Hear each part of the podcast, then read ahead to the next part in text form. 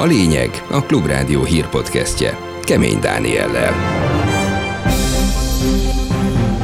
Kedden egész nap a parlament előtt tüntetnek a diákok a státusz törvény elfogadása ellen. Fél nyolctól lenne a gyülekező, egészen nyolcig, és egészen este kilencig fog tartani a nap. Új minisztériumot hoz létre a kormány az uniós ügyeknek. Egy döntés hozna valódi változást, hogyha Magyarország belépne az Európai Uniós ügyészségbe. Szigorú sebességmérő rendszer felállításával rettenteni el a budapesti gyorshajtókat és az illegális gyorsulási versenyek résztvevőit Karácsony Gergely sokszorosan itt volna az ideje annak, hogy a 2008 óta változatlan közigazgatási bírságtételeket megduplázzák vagy triplázzák. Nem ez lesz a nyár legszebb hete. Részletek erről viszont majd a podcast végén, addig nem merem bővebben kifejteni. Ez a lényeg 2023. július 3-án Kemény Dániel vagyok.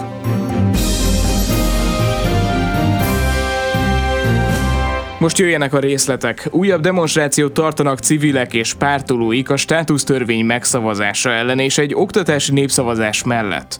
A tüntetés kedden reggel kezdődik, és egész nap tart a Kossuth téren. Holnap szavaz ugyanis az országgyűlés a bosszú törvénynek is címkézett jogszabályról, ami alapjaiban változtatja majd meg az országban dolgozó pedagógusok munkakörülményeit és lehetőségeit.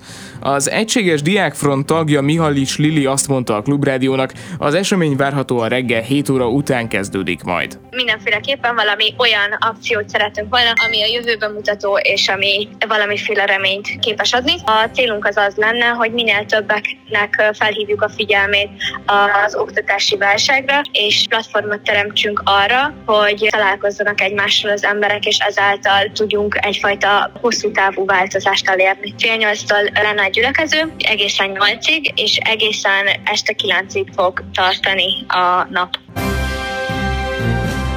Bóka János lesz az Európai Uniós ügyekért felelős miniszter a kormányban, közölte a miniszterelnökséget vezető miniszter. Gulyás Gergely azt mondta, a tisztséget augusztus 1-től tölti be Bóka János, aki jelenleg az igazságügyi minisztérium Európai Uniós ügyekért felelős államtitkára.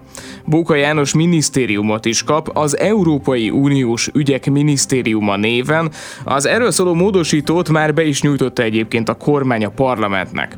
Hatázi Ákos szerint a kormány mostani lép lépése bár vitathatatlanul gesztus az unió felé, mindez nem lesz elég. A független képviselő úgy látja, az uniós pénzek átlátható elköltését például csak az uniós ügyészségbe való belépéssel lehetne garantálni. Egy döntés hozna valódi változást, hogyha Magyarország belépne az Európai Uniós ügyészségbe. Az, hogy fölállít egy ilyen minisztériumot, eznek különösebb jelentősége nincs. Elképzelhető, hogy az Európai Unió felé akar tenni egy olyan gesztust, ami azt mutatja, hogy itt ezek az ügyek nálunk nincsenek olyan nagyon nagy fideszes politikai befolyásolás alatt, nem valami fideszes erős ember eh, vezeti. Valójában, amit a kormány az unióval tesz, az eh, mind porhintés mindaddig, amíg az Európai Uniós ügyészségben nem lépünk be. Már bírságolnak a gyermekvédelminek nevezett bírálói szerint valójában homofób törvény miatt. A Telex értesülései szerint a frissen kormány közelbe került Libri már el is kezdte felülvizsgálni a kínálatát. A könyvterjesztő egyben kiadókkal egyeztet minden olyan könyvről, ami jogsértő lehet. A lapinformációi szerint ebben az is szerepet játszhat, hogy a Fogyasztóvédelmi Hatóság májusban már bírságolt egy könyv miatt, amit ifjúságiként árultak. Vizsgálat indult a másik könyvterjesztő, a Lira ellen is. A Libri a fogyasztóvédelmi eljárás tényét megerősítette, a cég viszont azt nem árulta el, hogy az melyik kötetet érinti pontosan. Nyári Krisztián a Lira részéről nem akarta kommentálni a Libri elleni eljárást, arról viszont értesült, hogy a Libri levelet írt több könyvkiadónak, amiben azt kérte, nyilatkozzanak arról, hogy könyveik megfelelnek-e a gyermekvédelmi törvénynek. Megszüntette a Gávölgyi János rosszul léte miatt indított eljárást a rendőrség, tudta meg a Telex. A színész szinkronszínészt, a Klubrádió munkatársát május 10-én vitték kórházba a lányai, miután nem kapott levegőt és félrebeszélt, de a mentőt hiába várták. Azért nem küldtek érte autót, mert a hívás alapján úgy vélték, nincs közvetlen életveszélyben. Az eset miatt később vizsgálat indult, amelyben kiderült, a mentésirányító a beérkezett segélykérést rosszul értékelte.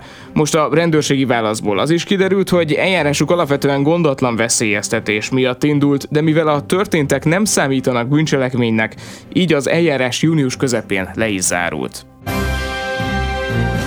A magyar közül csak nem 200 vízátfolyással vagy villámárvízzel érintett helyszínen dolgozott az elmúlt hetekben közölte a társaság. A közlemény szerint az ország több területén okoztak fennakadásokat az elmúlt hetek heves esőzései és hirtelen időjárás változásai. A gyorsan lezuduló csapadék miatt vízátfolyások és villámárvizek csak nem 500 kilométernyi utat érintettek. A magyar közút szakemberei az ütemezett kaszálási, szemétszedési és burkolatjavítási tevékenységükön felül csak nem 200 helyszínen avatkoztak be sikeresen, ezt tudatták. A lezuduló víz sok helyen iszapott, sarat hordott az utakra, és némely esetben felazult talaj miatt fák dőltek ki. Sebességmérő kamerák felszerelésével rettentené el a budapesti gyorshajtókat és az illegális gyorsulási versenyek résztvevőit Karácsony Gergely.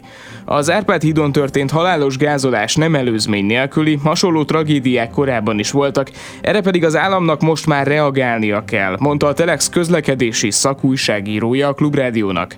Zás Dániel szerint több kamerára és súlyosabb bírságokra lenne szükség, valamint arra, hogy a megoldás érdekében félretegyék a kormány főváros ellen ellentétet. Sokszorosan itt volna az ideje annak, hogy a 2008 óta változatlan közigazgatási bírságtételeket megduplázzák vagy triplázzák. Jóformán nincsen visszatartó ereje ezeknek az összegeknek. Trafipaxokat kell telepíteni a nagyvárosokba és a bekötő utakra. Itt a több százas nagyságrend a megfelelő nagyságrend. Semmi akadálya nem volna annak, hogy ilyesmire költsön az állam. Fel kéne mondani a Budapest kontra magyar állam vitát, és kéne hozni arról egy konszenzuális döntést, hogy ez egy közös ügy. Az Árpád kapcsolatban azért azt is fontos tudni, hogy vannak rajta út egyenetlenségek, dilatációs hézagai a hídnak, már csak ebből a szempontból sem ideális hit nyomni a gáz, de hát mindenek előtt tilos. Nem vagyok optimista abban az ügyben, hogy ennek súlyos ítélet lesz a következménye, de természetesen ne szaladjunk előre, és az ügy kivizsgálása az éppen csak elkezdődött. Én csak azt látom, hogy most megint meghalt valaki, aki védetnek tűnő helyen kerékpározott. Borzalmasan rossz üzenet.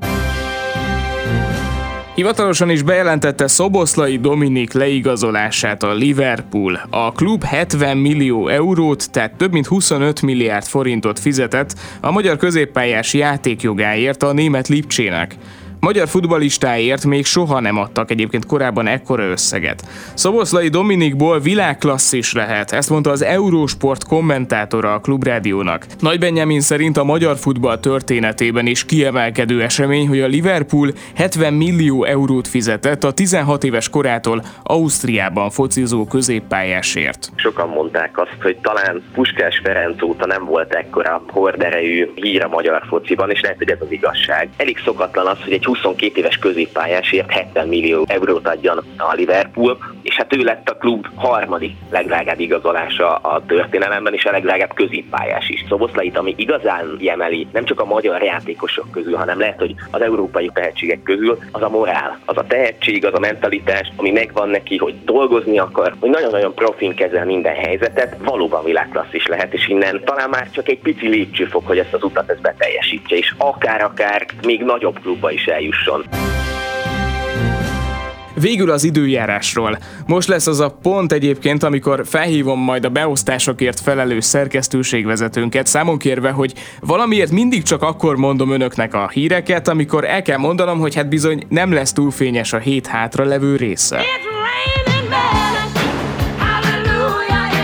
Kedre virradóan többfelé várható eső, záporok, zivatarok kialakulása és napközben is számítani kell szorványosan csapadékra, a hosszabb, rövidebb napos időszakok mellett hajnalban 15 és 20, délután 24 és 31 fok között alakul a hőmérséklet.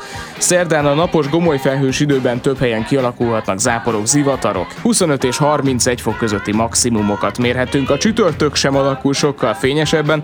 Hasonló csúcsértékek mellett töretlenül érdemes záporral és zivatarral kalkulálni.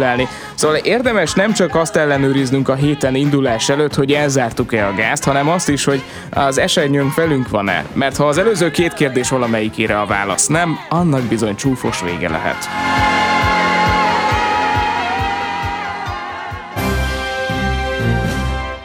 Ez volt a lényeg a Klubrádió hírpodcastja 2023. július 3-án. Iratkozzon fel csatornánkra, hogy ne maradjon le hír összefoglalónkról holnap sem. Most arra a Pec István, Golkata, Turák Péter kollégáim nevében is megköszönöm az önök kitüntető figyelmét. Kemény Dániát hallották, legyen szép a napjuk. Ez volt a lényeg. A Klubrádió hírpodcastjét hallották.